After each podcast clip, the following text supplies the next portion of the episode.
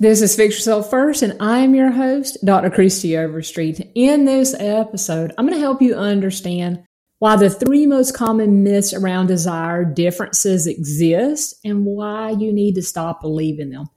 You're only going to care about this if you want a healthy relationship. And let's be real, who doesn't want that? Regardless if you're single, dating, in a relationship now, or just doing your own thing at some point, you're probably going to have some type of a relationship connection. And knowing these things about desire differences can help you navigate through really difficult times in those relationships. So make sure you stick around. These myths are the most common ones that come up working with people, especially the last one that you probably know, but you're not going to understand quite like I'm going to explain it to you. All right, we're here in the middle of it, and we're going to tackle those three myths around desire differences. Let's start with the first one. If your desire for sex has decreased, it must mean that you're not into sex anymore and or maybe you're not into your partner anymore. This is absolutely a myth. Why? Because we have to think about what desire actually is. Sexual desire is the mental part for us the one we think of as libido. This means that your libido has got to do more with your brain than your genitals. Also, when we look at desire as a whole, libido is only one of the parts of desire. I'm going to walk you through three parts of sexual desire, and you're going to hear how all these different areas connect straight into the brain, behavior, and relationship. Let's jump into the libido first. It's the sex drive the way that we're driven to want sex. It can be biological and a physical urge, and it can also be primal. We're driven to have sex to ensure the survival of our species, and of course, very importantly, for pleasure. Having a low libido can be many things that are happening, and you have to take things into consideration. These things can interfere with your natural sex drive, that natural one that's there for you.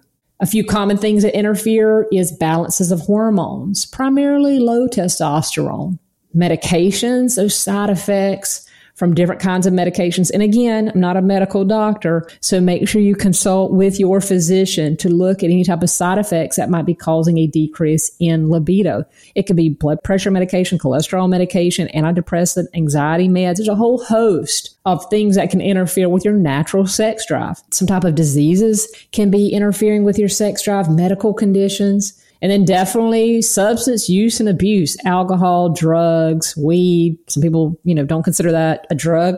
Many things in the area of substances do affect.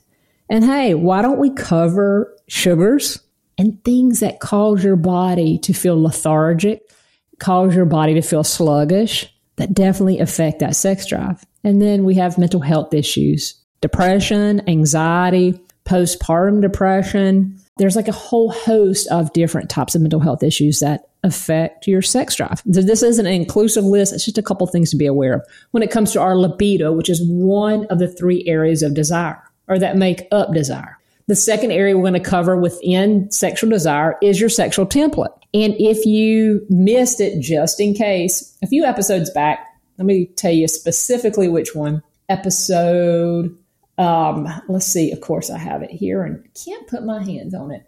Uh, a couple of episodes back, we covered sexual template. I believe it was 184 uh, that we covered how to rewrite that sexual template. But regardless, your sexual template is made up of your thoughts, your beliefs, those past experiences, and feelings you have about sex, about sexuality, and what you find sexy or a turn off, as well, and just as important, a turn did I say turn off?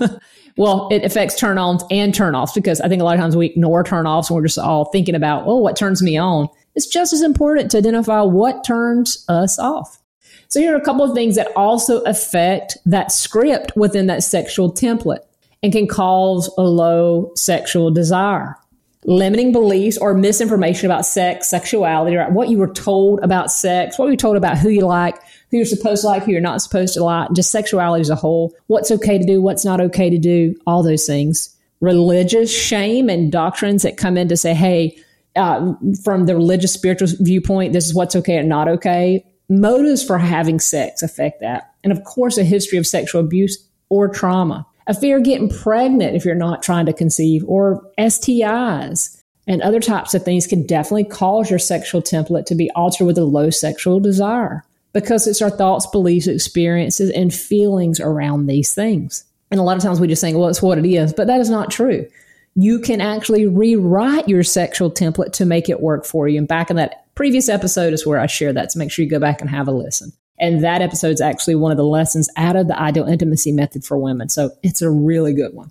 The third part of sexual desire is intimacy. And you know, we had those 12 types of intimacy episodes recently. It's how you relate to yourself and a partner in five different areas of intimacy body, mind, heart, spirit, and that connection. And when you tune in with who you are, you feel connected.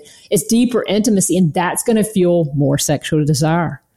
A lot of things affect intimacy, obviously, and cause that lower sexual desire. The limiting beliefs about yourself, your partner, issues with love and trust. It can be these messages you've received growing up about love and trust and past experiences or what you've received about relationships and you've believed those to be true and you're projecting them onto your current relationship. Poor communication is a huge one. If you're not communicating, you're not connecting.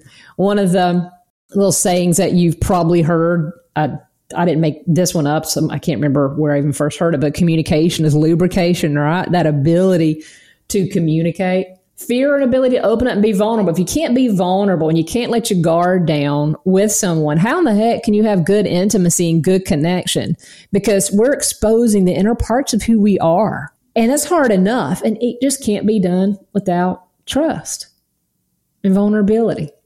So those three things make up your sexual desire, your libido, your sexual template, and intimacy. And that idea that your desire for sex is decreased because you're just not into sex anymore or you're not into your partner anymore. No, your desire is affected by these three areas. Now, keep in mind that intimacy and connection, if there's an issue with your partner, it falls under that. But it's a multi layered thing. And we just can't be like, oh, I'm just not into sex anymore. That, that's not the case. There's something affecting that. And majority of the times, it's got to do with those relationships. Myth number two around sexual desires and around desire differences come with a change in how you become sexually aroused means something is wrong with you. So think of sexual arousal as the physical part. This is the physical response of lubricating for vagina owners or getting and sustaining an erection for penis owners. There are many factors that lead to arousal issues and sexual arousal disorders. There's people that struggle with arousal issues, and there's people that struggle with um, enough criteria to meet a sexual arousal disorder. So some of these are emotional in nature. We got stress, anxiety, depression, and of course, problems in that relationship, right? Those affect that arousal. And then we have behavior factors such as you know, medications, alcohol, substances, antidepressants, making it difficult to be sexually aroused. And then um, there's also those medical conditions we talked about, vascular, neurological problems that cause arousal. It can be diabetes, MS. It's like a whole host of things and chronic illnesses that play a role in this.